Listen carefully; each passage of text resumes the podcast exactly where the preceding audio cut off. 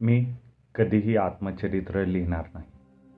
लिहिण्यासारखं खूप आहे खूप काही प्रसंग तर इतके नाट्यपूर्ण आहेत की त्या काही प्रसंगासाठी आत्मनिवेदनपर काहीतरी लिहावं पण तरीही आत्मचरित्र वगैरे काही खरं नाही. आत्मचरित्र का लिहिलं जा असावं? आपण किती बेस्ट आहोत? आणि तमाम पब्लिकला ते शेवटपर्यंत कसं कळालं नाही हा टाहो पोडण्यासाठी आत्मचरित्र लिहिलं जातं. आपल्याला काय काय सहन करावं लागलं हेही सांगण्याचा हेतू असतोच. माझ्या हातून कळत न कळत असंच काहीतरी लिहिलं जाईल म्हणून आत्मचरित्र नाही म्हणत आहे. आपण ज्याप्रमाणे काही लोकांचे अपराध पोटात घालतो त्याचप्रमाणे आपले अनेक अपराध इतर मंडळी पोटात घालत असतात. त्या इतरांनी आत्मचरित्र लिहायचं ठरवलं तर आपले तीन तेरा वाजतील म्हणूनच जोपर्यंत इतर मंडळी आपापले चरित्र लिहित नाहीत तोपर्यंत मी माझं चरित्र का लिहावं? आता हेच पहा. दाजीबा लोणकरांनी त्यांचं चरित्र लिहिलं. तर ते माझ्याबद्दल काय लिहितील? त्यांच्या आयुष्यातली पहिली माझी एंट्री त्यांच्या वयाच्या पंच्याहत्तराव्या वर्षी. आमचा तो पहिला आणि शेवटचा प्रवेश. फक्त वीस ते पंचवीस मिनिटाचा. तरी देखील माझ्यासाठी त्यांनी त्यांच्या आत्मचरित्रातलं एखादं पान वाया घालवायचं ठरवलं तर ते काय लिहितील? दाजीबा लोणकर माझे कोण? कोणीही नव्हतं. सांगायचं झालं तर मित्राचे वडील. मित्र म्हणजे लोंगोटी यार नव्हे क्लासमेट नव्हे. रूममेट नव्हे. तसा प्रदीप लोणकर माझा कोणीही नाही. ओळख झाली वाढली इतकंच. त्याचा मनस्वी स्वभाव मला आवडला.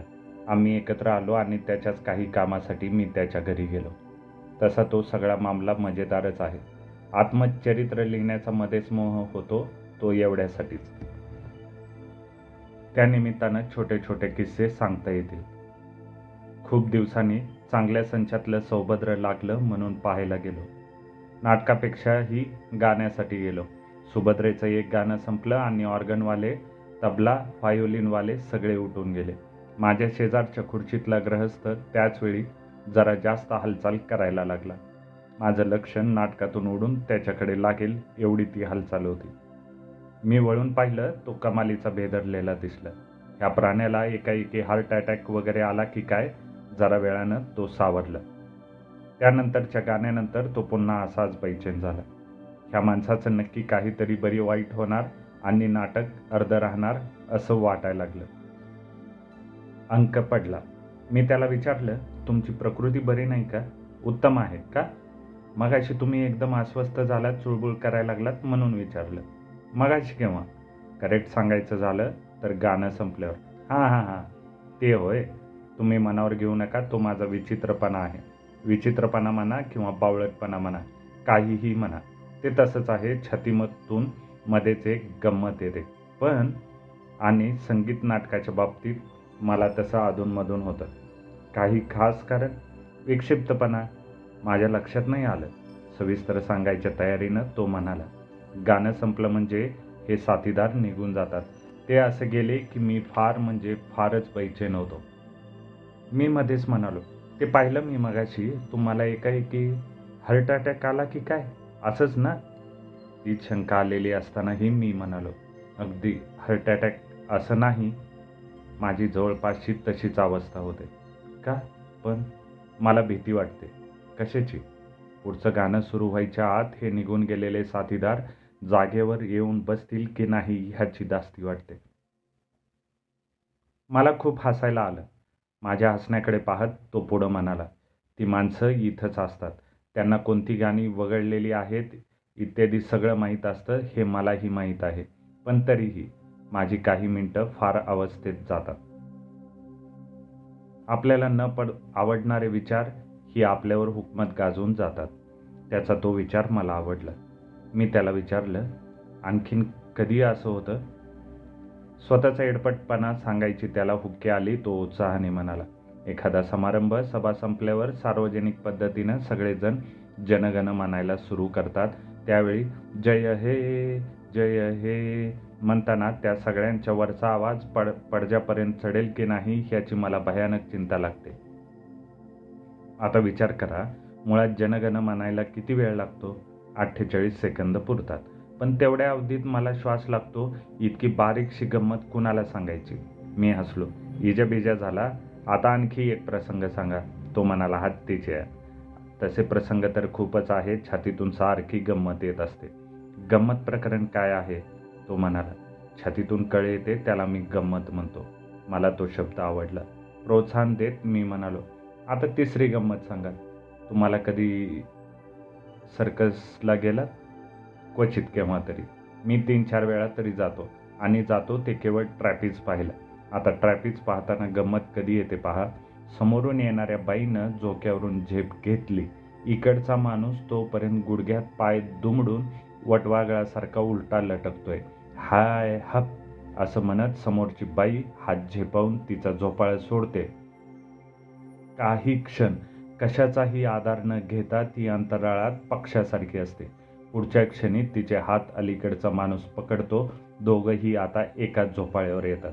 ह्यात हात सोडण्याचा आणि दुसऱ्यानं तो हात धरण्याचा ह्यातला जो मधला क्षण आहे ना तो क्षण जगण्याचा क्षण आहे. त्या क्षणी जी छातीतून गंमत येते त्याला तोड नाही. त्याचं ते वर्णन चालू असताना माझ्याही डोळ्यासमोर रंगीबेरंगी प्रकाश झोतामधला ट्रॅफिकचा खेळ सुरू झाला. मी डोळ्यासमोर ते दृश्य आणलेलं आहे हे जाणून तो म्हणाला फक्त कल्पना करा की तिनं झेप घेतली आहे आणि तिचा हात त्याच्या हातात येत नाही. माझ्या अंगावर काटा आला. गंमत आहे की नाही? खरंच गंमत आहे. तेवढ्यात पुढच्या अंकाची बेल झाली. आलोच. म्हणत तो उठला आणि बाहेर गेला. कोण हो? चारूनं विचारलं. प्रेक्षक ते कळलं हो नाव काय? अजून विचारलं नाही. काय गंमत? म्हणत होता एवढं? गंमत आहे म्हणत होता. तेवढ्यात पडदा उघडला.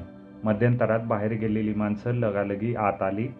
मागच्याच रांगेतल्या एका अज्ञात शत्रूनं वेफरची पिशवी काढली नाटकाला जायचं ठरवलं म्हणजे माझ्या कुंडलीतली योग नेहमी माझ्या शत्रूस्थानात जाऊन बसतात. त्या दिवशी खोकल्याची साथ घेऊनच इतर प्रेक्षक नाटकाला येतात. किंवा असा एखादा वेपर्सवाला वेपर्स खाणारा माणूस तर नक्की मी कोणत्या सीटवर आहे हे पाहूनच आपली सीट ठरवत असावं.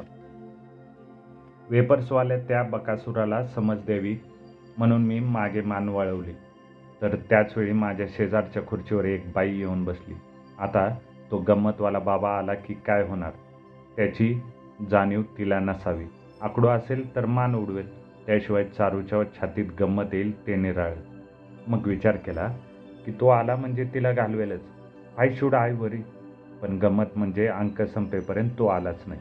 तिसरा अंक सुरू होण्यापूर्वी ती बाई गायब झाली. पुन्हा तो ग्रहस्थ परतला. अरे तुम्ही तर कमालच केलीत. मला वाटलं ताण सहन न होऊन तुम्ही घरी गेलात. तो नुसता हसत होता. तुमच्या शीटवर इतका वेळ एक बाई येऊन बसली होती मी तिला उठवणार होतो. बरं झालं. नाही उठवलं ते. का? ती माझी बायको होती. काय सांगता काय? खरंच सांगतो. मग आता त्या कुठे आहेत? बाहेर मुलाला सांभाळते आहे. म्हणजे आता तिसरा अंक तुम्ही बघणार? बरोबर. दुसऱ्या अंकात मी मुलाला सांभाळलं. अजब आहे. अजब नाही ना इलाज आहे. लहान मुलाला सांभाळायला घरी कोणी नाही त्यावर हा पर्याय आहे. सगळी नाटकं अशीच पाहता शक्यतो जात नाही पण गेलोच तर ह्या पद्धतीनं. सौभद्र म्हटल्यावर यायचं ते गाण्यासाठीच. काही गाणी तिला हवी होती. काही मला मग वाटणी केली. तुम्ही मुलांचं काय करता? घरी ठेवतो. बाईजवळ की गडी आहे? आई वडील भाऊ बहीण एवढी मंडळी आहेत. जॉईंट फॅमिली होय. भाग्यवान आहात. भाग्यवान तर आहेच आणि मुलंही आता मोठी झालीत. जागा चांगली मोठी आहे का हो? माणसाच्या संख्येच्या मानानं मोठी नाही पण पण काय? कमी जागेत जास्त माणसांना कसं राहता येईल याच्या योजना आमच्या घरात चालू असतात. कागदावर नाही. प्रत्यक्षात. खर्च सर्वजण वाटून घेतो. तेवढ्यात तिसरा अंक सुरू झाला. आमचा द्विपात्री प्रवेश आम्ही आवडता घेतला. मध्येच केव्हा तरी त्यानं नाव विचारलं. मी माझं नाव सांगितलं. तुम्ही मी प्रदीप लोणकर. नाटक सुटलं तेव्हा रात्रीचे पावणे नऊ होत होते. सौभद्राचा प्रयोग लांबल्यामुळे नंतरच्या दुसऱ्या नाटकाला आलेले प्रेक्षक जाम तडकले होते. थिएटरमधून बाहेर पडणाऱ्या प्रत्येक माणसाकडे ते खाऊ का गिळून नजरेनं बघत होते. बाहेर पडल्यावर लोणकरांनी विचारलं तुम्ही कुठे राहता? पार्ल्याला मी तुमच्या घरी आता येऊ का? अहो भलतेच काय काहीतरी. लोणकरच्या बायकोने नवऱ्याला रीत शिकवायला सुरुवात केली. लोणकर म्हणाला जाणारा मी आहे होकार नकार देणारे ते आहे. तू मध्ये का बोलतेस? मी तुला येतो येते का?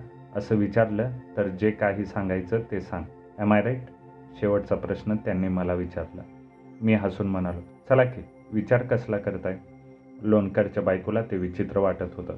चारू तिचा हात धरत म्हणाली चला ऑकवर्ड वाटण्यासारखं त्यात काही नाही. लोणकरांनी टॅक्सीला हात केला.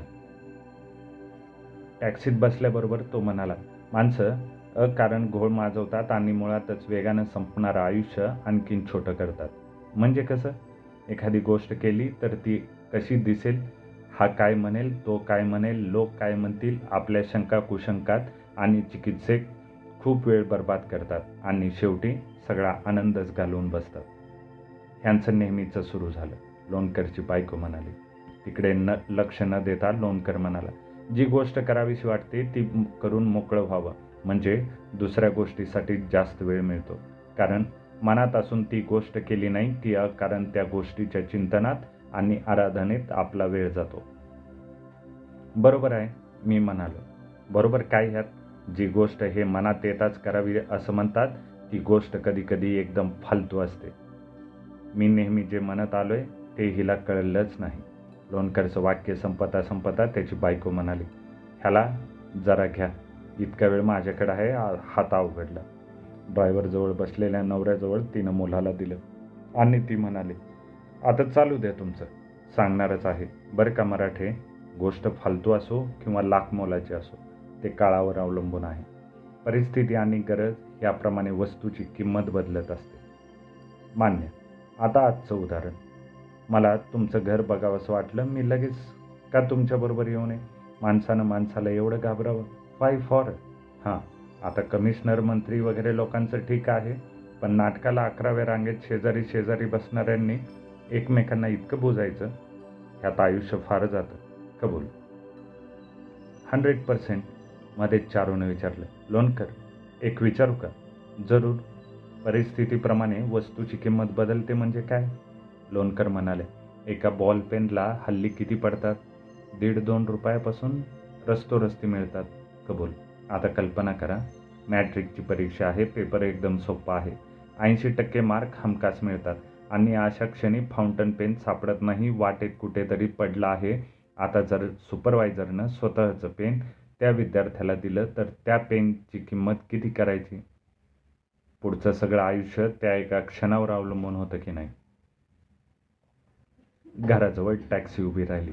हार्मोनियमचा आवाज कानावर पडताच लोणकरनं माझ्याकडे पाहिलं. वडील वाजवत आहेत मुलाला बायकोकडे देऊन माझा हात पकडीत तो म्हणाला काय सांगता काय? चारू म्हणाले हेही हार्मोनियम वाजवतात भाऊजी पण वाजवतात. आमच्यासाठी न थांबता लोणकर पुढे आला. ताबडतोब वहिनी म्हणाला हेच ह्यांना कळत नाही. तुमच्यापुढे स्वतः जातील. तोपर्यंत लोणकरांनी बेल वाजवली होती. मी पाहुण्यांना घेऊन आलो आहे असं पाहताच मोठ्या बंधूंनी पेटी आत नेण्यासाठी उचलली. अरे कमाल करताय. पेटी कुठे नेतात? श्रोत्यांचा वावडा आहे की काय? असं म्हणत लोणकरांनी पेटी आपल्या हातात घेऊन ती बाबांसमोर ठेवली आणि तो स्वतः त्यांच्याच समोर मांडी घालून बसला. काहीतरी वाजवा. तुम्ही सांगा. मग वाजवतो. मला बाहेरच सूर ऐकू आले आहेत. ते कोणते? ते शिक्का कट्यार मधलं गाणं होतं. तेच वाचवा एक तास गाणे बजवण्यात गेल्यावर लोणकरच्या बायकोची अस्वस्थ हालचाल सुरू झाली. लोणकर नाईला जाणं उठला. पायात चपला सरकावीत तो म्हणाला घर बघायचं राहिले तेवढ्यात माझी वहिनी बाहेर येत म्हणाली सगळंच राहिलंय चाललात कुठे? मी स्वयंपाक केलाय. लोणकर दाम्पत्य रात्री साडे अकराला परतलं. लोणकर एकदम चार महिन्यांनी भेटला. आला तो शोध घेत घेत फर्ममध्ये आला. एका कोऑपरेटिव्ह सोसायटीची सात मजलीचे इमारतीचे आराखडे बनवण्याच्या कामात मी गुंतलो होतो. माझ्या हातातला सेट स्क्वेअर का त्यानं काढून घेतला आणि तो म्हणाला Marathe you have to oblige me बसा बसा तर खरं आमचं ऑफिस पहा. ते बघायला पुन्हा येईन तुमच्याशी काही खास बोलायचं आहे. असं पण पुढचं काहीतरी बोलणार होतो तेवढ्यात त्याचे शब्द आठवले. माणूस माणसाला एवढा दुर्मिळ व्हावा? माझे शब्द मग मी आवरले आणि म्हणालो या आपण केबिनमध्ये बसू. इथं नको. का? तुम्ही बाहेर पडा मग सांगतो. काही समानाविरुद्ध मी बाहेर पडलो.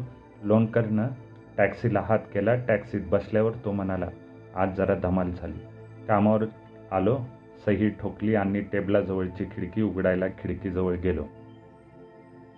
पाहतो तो आबाळ भरून आलेला. तसाच मग आबाळाकडे बघत उभा राहिलो. भरून आलेल्या आबाळाला कुणाशी तरी बोलावं असं वाटत असावं असं नेहमी माझ्या मनात येतं. समोर इमारतीमध्ये येत होत्या. आकाश नीट दिसत होतं. मग मी काय केलं असेल सरळ इकडे आला. छे छे. ही हकीकत सकाळी दहाची.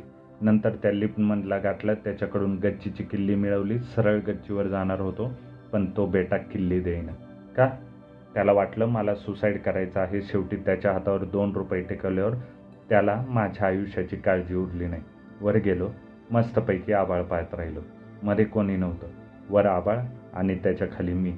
काही काही गोष्टी दिसत नाहीत म्हणून आपण त्या मानतच नाही. बी एस टीची बस कोणत्याही पेट्रोल पंपावर उभी राहताना दिसत नाही म्हणून तिला पेट्रोल लागत नाही असं आपण धरून चालतो. पण तिलाही इंधन लागतं. त्याचप्रमाणे ऑफिसच्या इमारतीला गच्ची असते हे आपल्याला जाणवतच नाही. पंधरा वीस मिनिटांनी लिफ्टवाला शोधायला आला तेव्हा मी खाली आलो. पण कामात लक्षच लागेना. भरून आलेल्या आबाळाला उघड्यावर टेकाय एकट्याला सोडून आपण काम करायचं हे पटेच ना सरळ बाहेर आलो आणि सरळ शेरेटन गाठलं. पस्तीसाव्या मजल्यावर गेलो. बियर मागवली चार घोट घेतले आणि तुमची जबरदस्त आठवण झाली. वाटलं तुम्हाला गाठायचं ते आजच. आज आजच्या आज तुम्हाला ती चांगली बातमी सांगायची. सांगून टाका. इथं. टॅक्सीत नो. No boss no. आपण पुन्हा ओबेरायकडे जाणार आहोत. आत्ता? येस प्लीज नाही म्हणू नका. तुम्ही आर्किटेक्ट आहात. भरून आलेल्या आबाळाच्या पार्श्वभूमीवर तिथली कलर स्कीम तुम्ही आता पाहायला हवी. बियारचा टोपासारखा रंग तिथं सोडलेल्या पडद्याचा रंग कार्पेट ओ नो मी वर्णन करू शकत नाही. पण आणि पस्तीसावा मजला तुमच्याकडे आणू शकत नाही म्हणून तुम्हाला तिकडे नेतो आहे ड्रायव्हर मराठी जाणणारा असावा. केवळ बोलणं ऐकून त्यानं टॅक्सी ओबेरॉयजवळ आणली. पस्तीसाव्या मजल्यावर जाताच टेबल निवडून बसेपर्यंत वेटर आला. लोणकरनं खून केल्याबरोबर तो दोन ग्लासेस घेऊन आला. ग्लास उंचावीत मी विचारलं चिअर्स टू कशाला म्हणू? लोणकर म्हणाला माय न्यू लाईफ म्हणा. म्हणजे? आता सांगतो. एक मोठा गुटखा घेत तो म्हणाला तुमच्याकडे मी चार महिन्यांपूर्वी आलो होतो. त्यावेळी तुम्हा सर्व मंडळींना एकत्र पाहिलं. तुमच्या घरातलं वातावरण पाहिलं. त्या दिवसापासून मी बैचेन होतो. वाटू लागलं की कुटुंबातल्या सगळ्या माणसांनी एकत्र राहण्यात जी गंमत आहे त्याची सर कशालाच नाही. मग मी तसाच दोन दिवसांनी सोलापूरला गेलो. दाजीबांच्या खनपटीत बसलो. दाजीबा माझे वडील त्यांचं मन वळवलं. आणि Marathe here is news for for you दाजीबांनी कबूल केलं. आम्ही सोलापूरची आमची प्रॉपर्टी विकली पावणे दोन लाख रुपये आले. आता मला तुमची मदत हवी आहे. कशासाठी? मला माझं घर आता मस्तपैकी सजून द्या. तुम्ही डिझाईन करा सुतार पण तुमचाच द्या. मला त्यातले काही कळत नाही. लोकांची डोकी आऊट होतील त्यांच्या छातीतून गंमत येईल असं डिझाईन हवं. पैशाची काळजी करायची नाही. तुमची फी पण व्यवस्थित घ्या आपल्याला आता काही कमी नाही. त्यानंतर लोणकर वेळी अवेळी येतच राहिला. कोणत्या ना कोणत्या झपाटलेपण घेऊन जन्माला आलेला तो प्राणी कसल्या ना कसल्या तंद्रीतच तो असायचा. कायम जमिनीपासून वीस फुटावर. लोणकर आला म्हणजे आपली दैनंदिनी आपण विसरायची. आखलेल्या कार्यक्रमांना फाटा द्यायचा. तो सांगेल तिकडे जायचं. म्हणेल ते पाहायचं. त्याच्या एवढा बेभान व्हायचं. त्याच्या घराची मापं त्यानं मला दहा वेळा घ्यायला लावली. डबल बेडपासून फ्रीजपर्यंत सगळ्या वस्तूंची यादी बनवली. कागदावरच सगळ्या खोल्यांच्या भूमिका बदलून पाहिल्या. फक्त संडास बाथरूमऐवजी तिथं दुसरं काही करता येत नव्हतं. म्हणून त्यांची जागा तीच राहिली. त्याच्या ऑफिसात खेपा सुरू झाल्या. बैठकीची खोली बेडरूम स्वयंपाकघर यांची मी रंगीत ड्रॉइंग्स बनवली. त्याच्या जागेला मुळात उजेड कमी होता म्हणून बैठकीची खोली आणि स्वयंपाकघर ह्यामधली भिंत पाडायची असं मी त्याला सुचवलं. ते त्याला आवडलं म्हणून मी मध्ये एक डिवायडर बनवला. वर काचेचं पार्टिशन दाखवलं. मी केलेल्या त्या रंगीत चित्राकडे लोणकर डोळे भरून पाहत राहिला. बघता बघता तो ट्रान्समध्ये गेला. त्याची जागा दर्शवल्याप्रमाणे प्रत्यक्षात तयार झाली आहे का असं समजून तो बोलायला लागला. वा Marathe hats off your creativity विशेषतः स्वयंपाकघर आणि ड्रॉइंग रूममध्ये संपूर्ण काच दाखवून तुम्ही अफाट कल्पकता दाखवली आहे. मी म्हणालो धाडस केलंय खरं पण तुमच्या बायकोला नाही पटलं तर मग बदलावी लागेल आयडिया का? का? तिला का नाही आवडणार? स्वयंपाकघरात बायकांना प्रायव्हसी हवी असते. का? म्हणजे त्यांना वाटेल त्या कपड्यात वावरता येतं. लोणकर उफाळून म्हणाला तेच मला नको आहे नीट राहा व्यवस्थित राहा. दिवसा किंवा रात्रीच्या कोणत्याही क्षणी बाई चांगलीच दिसायला हवी. व्यवस्थित हवी. हे माझं सांगणं असतं. आमच्यात विसंवाद आहे तो फक्त त्या एका बाबतीत आहे. आपल्या बायका फार बेंगरूळ असतात. घराला आणि माणसांना सौंदर्याचा स्पर्श आणि जाणीव कायम हवी. निसर्ग पहा. निसर्गाने निर्माण केलेली एक तरी वस्तू बेंगरूळ आहे का? तेव्हा काय वाटेल ते झालं तरी काच हलवायची नाही. तिला झक मारीत नीटनेटकं राहावं लागेल. मी मध्येच म्हणालो मी मात्र काचेचं हे पार्टिशन निराळ्या हेतूने दाखवले तुमच्या ब्लॉकला मुळातच उजेड कमी आहे. ह्या पार्टिशनमुळे ह्या खोलीला उजेड चांगला येईल आणि आमच्या भाषेत सांगायचं झालं तर घराला जरा ट्रान्सपरन्सी येईल. लोणकर घाईघाईनं म्हणाले वादच नाही. इंटेरियरच्या तंत्रातून कितीही कारणं असतील मी तुम्हाला लक लाभ होत. माझ्या दृष्टिकोनातून ही एक पोएट्री आहे. मी त्यांना थांबवीत म्हणालो नो फ्लॅटरी फ्लॅटरीमुळेच नाही हो असं काय समजता? बोला बोला. लोणकर तंद्रीत गेले. तुमच्या ह्या डिझाईन्सप्रमाणे मी हा असा इथं बसलेला असेन. काचेच्या सेंटर टेबलावर बिअरचा ग्लास असेल ग्लासात क्रस्ड बिअर ग्लासाच्या बाहेर दो बिंदूसारखे थेंब थांबलेले. त्या ग्लासाचं प्रतिबिंब सेंटर टेबलवर पडलेलं त्याच्यातच पडद्याचं पण प्रतिबिंब खिडकीचंही प्रतिबिंब. त्या प्रतिबिंबाची मोठी मजा असते ती एकमेकात गुरफटतात पण त्यांचा गुंता होत नाही. ती एकमेकांवर पडतात भांड भांडत नाहीत आणि अशा मस्त वातावरणात स्वयंपाकघरात वावरणाऱ्या बायकोच्या सगळ्या हालचाली दिसत राहतील. बाई हा विषयच मुळात सुंदर आणि कामात दंग झालेली बाई तर विलक्षण देखणी असते. तिचं सर्वांग कामाची लय झेलून घेतं. प्रत्येक अवयव जिवंत होतो हिंद कळत राहतो. बघणाऱ्याला थरथरत ठेवतो.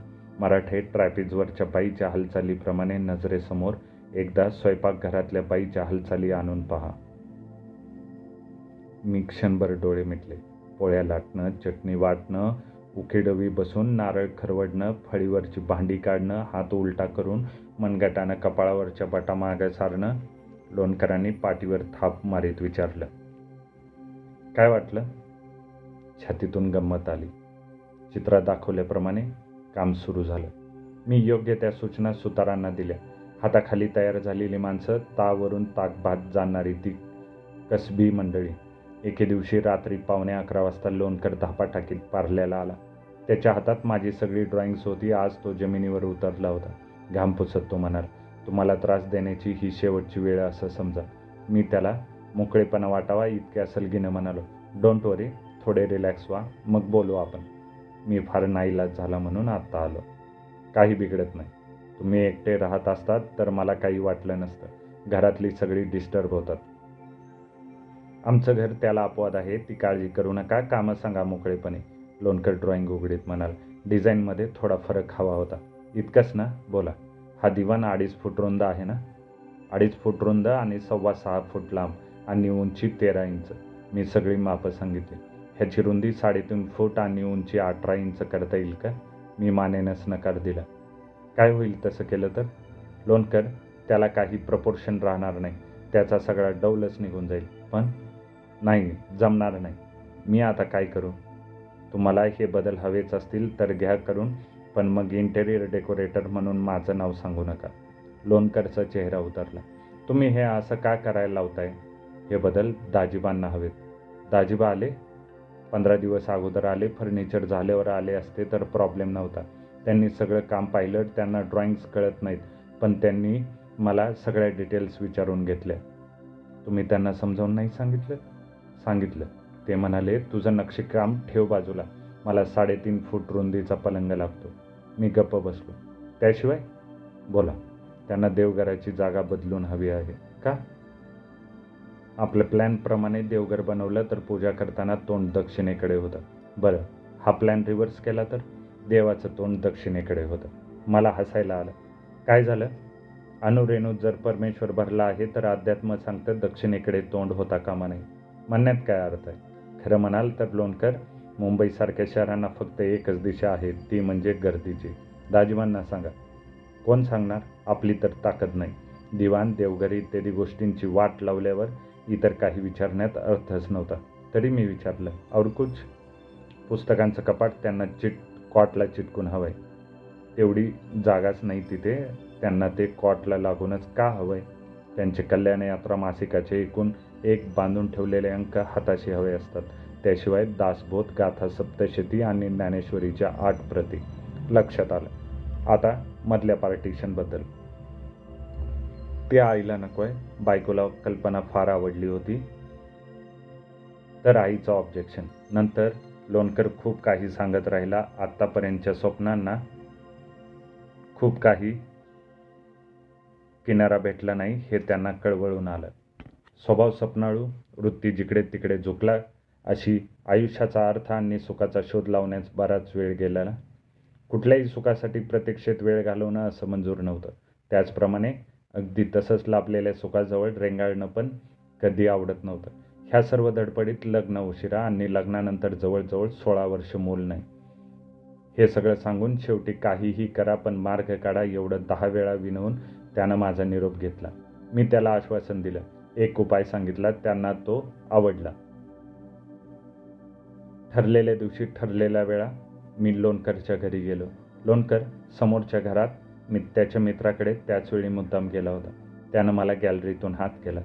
दहा बारा ग्रंथराज आजूबाजूला पडलेले एक जाडजूड पुस्तक नव्हे तोही ग्रंथराज दाजीबांच्या मांडीवर. हातात एक भिंग अशा थाटात मला दाजीबा लोणकर वय पंच्याहत्तर ह्यांचं दर्शन झालं. पायातल्या चपला काढून मी त्यांना वाकून नमस्कार केला. आयुष्यमान भव त्यांनी आशीर्वाद दिला. मी बसल्यासारखं केलं आणि उठलं. सुताराचं काम चाललं होतं ते जरा पाहिलं आणि पुन्हा बाहेरच्या खोलीत आलो. ज्या फर्निचरमध्ये काही फरक करावायचा नव्हता ती कामं सुतारांनी करायला घेतली होती. मी बाहेर येताच दाजीबांनी खणखणीत आवाजात विचारलं आपण मराठे? होय प्रदीपचे दोस्त. मी म्हटलो व्यवसाय आर्किटेक्टचा. हो आणि फर्निचरचा पण? हो म्हणजे इंटेरियर डेकोरेशन. तेच तेच लोकांची घरं सजवायची असंच ना? जवळजवळ तसंच. दाजीबा गप्प बसले. मला काही ना काही विषय हवा होता. म्हातारा बोलता राहणं जरुरीचं होतं. तेवढ्यात दाजीबांनी विचारलं तुम्ही आर्किटेक्ट मग तुमचं घर बघायला हवं. तुम्ही तुमच्या घरात मैसभा केली असेल. मी ठरल्याप्रमाणे सुस्कारा सोडला. म्हाताऱ्याचं बारीक लक्ष असावं नजर तीक्ष्ण असावी. पण नजरेतला सगळा तिकटपणा श्रवणेंद्रियात साठला होता. का हो? सुस्कारा सोडलात. हव्या त्या गोष्टी आणि कल्पना स्वतःच्या घरी राबवता असल्या आल्या असत्या तर काय हवं होतं? कल्पनाशक्ती बरोबरच नशीब पण लागतं. प्रदीपसारखे भाग्यवान मोजकेच. दाजीबांनी विचारलं का बरं? तुम्हाला काय कमी आहे? तुम्ही मला वडिलांसारखे आहात पण माझ्या वडिलांपेक्षा फार निराळे आहात. प्रदीपला जेवढं घरात स्वातंत्र्य आहे तेवढं जर मला मिळालं असतं तर मी फार सुखी झालो असतो. तुम्ही अजून मोगमच बोलत आहात. माझ्या घरात अजून माझ्या वडिलांचा हम करे सो कायदा आहे. आम्हाला कोणालाही चॉईस नाही व्हॉईस पण नाही. वडील म्हणतील तसंच राहायचं. मी ठरवलेलं सांगू लागलो. म्हणजे कसं? दाजीबांनी विचारलं. मी म्हणालो आता तुमचा जसा देवदेव सुरू आहे तसंच आमच्या घरी पण आहे पण त्यात ॲडजस्टमेंट नाही. पूर्व पश्चिम दक्षिण अशी सगळी पथ्य सांभाळायची. मुळात ह्या मुंबईची टीचभर जागा इंच इंच लढवावा लागतो. पण त्याची वडिलांना जाणीवच नाही. दगडाच्या मूर्तीपेक्षा घरात तुमच्याच रक्ताचे चालते बोलते देव आहेत त्यांची मनं दुखून तुम्हाला दगडाचा देव प्रसन्न होणार आहे काय? काळाबरोबर बदलायला हवं. मग वडीलधाऱ्या लोकांना मॅच्युरिटी असते म्हणतात ती कसली? मी एका द दमात प्रदीप लोणकरचं दुःख माझ्यावर घेऊन त्याच्या वडिलांना आरोपी न करता माझ्या वडिलांना ती भूमिका देऊन दाजीबा लोणकरांना जे ऐकवायचे होते ते ऐकवत सुटलो. आणि सर्वात शेवटी प्रदीपनं मला जो अतिशय कठोर पण तेवढाच वास्तव उच्चार करताच अमानुष वाटेल पण तरीही ज्या अमानुषतेला कारुण्याची झालर होती असा प्रश्न विचारला होता. तोच प्रश्न मी दाजीबांना विचारला. पण तसा तो प्रश्न टाकतानाही मला खूप वळसे घ्यावे लागले. मी म्हणालो आम्हाला वडीलधारी माणसं हवी आहे पण त्या ती जर ह्याही वयात आत्मकेंद्रित राहणार असतील तर आमच्या पिढीनं काय करायचं? मग वाटतं की ह्या असल्या म्हाताऱ्यांसाठी जरूर वृद्धाश्रम काढावे.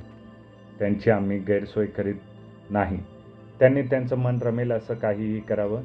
आम्ही त्यांच्या अध्यात्माच्या आड येणार नाही. त्यांनीही आमच्या करमणुकीच्या आड येता कामा नये. माझे वडील मला अजून टी व्ही घेऊन देत नाही. घरातून निघून जाईन म्हणतात टी व्ही घेतला तर. आता ह्यांचा अध्यात्म कुठे गेला? अशी माणसं भेटल्यावर नाईला जाणं विचारावं असं वाटतं की तुमचा संसार संपणार कधी? आज पहा माझं वय सत्तेचाळीस म्हणजे पन्नाशी जवळ. मी मला हवा तसा संसार कधी सुरू करायचा? दाजीबा गप्प बसले. स्वतःच्या तंद्रीत मान हलवायला लागले. मन मग ते गंभीर झाले. गोळी अचूक लागली असल्याचं म मी जाणलं. तेवढ्यात ते म्हणाले ऐकलं मी सगळं. विचारही केला. आता मी सांगतो ते ऐका. तुमच्यासारखे अनेक नटसम्राट मी पचवलेत आणि वकिली करणाऱ्यांना गुंडाळले. तुमच्या तोंडून माझाच मुलगा बोलतोय हे न कळणं इतकं मी बुळा नाही. आता एक काम करा. आर्किटेक्टचा पेशा सोडून वकिली करत आहात तर माझा निरोप तुमच्या आर्किट मित्राला द्या. त्याला सांगा मी माझ्या गावाला सुखासमाधानात होतो. तिथली प्रॉपर्टी तू मला विकायला लावलीस. इथं सन्मानपूर्वक बोलवलंस म्हणून आलो. मला तुमचं सौंदर्यशास्त्र डिझाईन्स वगैरे काही समजत नाही. वयाच्या पंच्याहत्तराव्या वर्षी मी माझं आयुष्य सवयी गरजा बदलू शकत नाही. तुम्ही माझ्या वयाचे व्हाल तेव्हा ते तुम्हालाही जमणार नाही. तेव्हा मी इथं माझ्या पद्धतीनं राहणार. प्रॉपर्टी मी आपण होऊन विकली नाही. पैसे माझे आणि विनियोग त्याचा. माफ करा तुम्ही जाऊन सांगा त्याला. मी बाहेर पडलो. माझ्या छातीतून आता खरी गंमत आली. समोरून लोणकर धावत आला. त्याच्या खांद्यावर थोपटीत मी एकच वाक्य बोललो. तुम्ही जेव्हा खऱ्या अर्थानं स्वतःचं घर कराल तेव्हा आपण मस्त फर्निचर करू.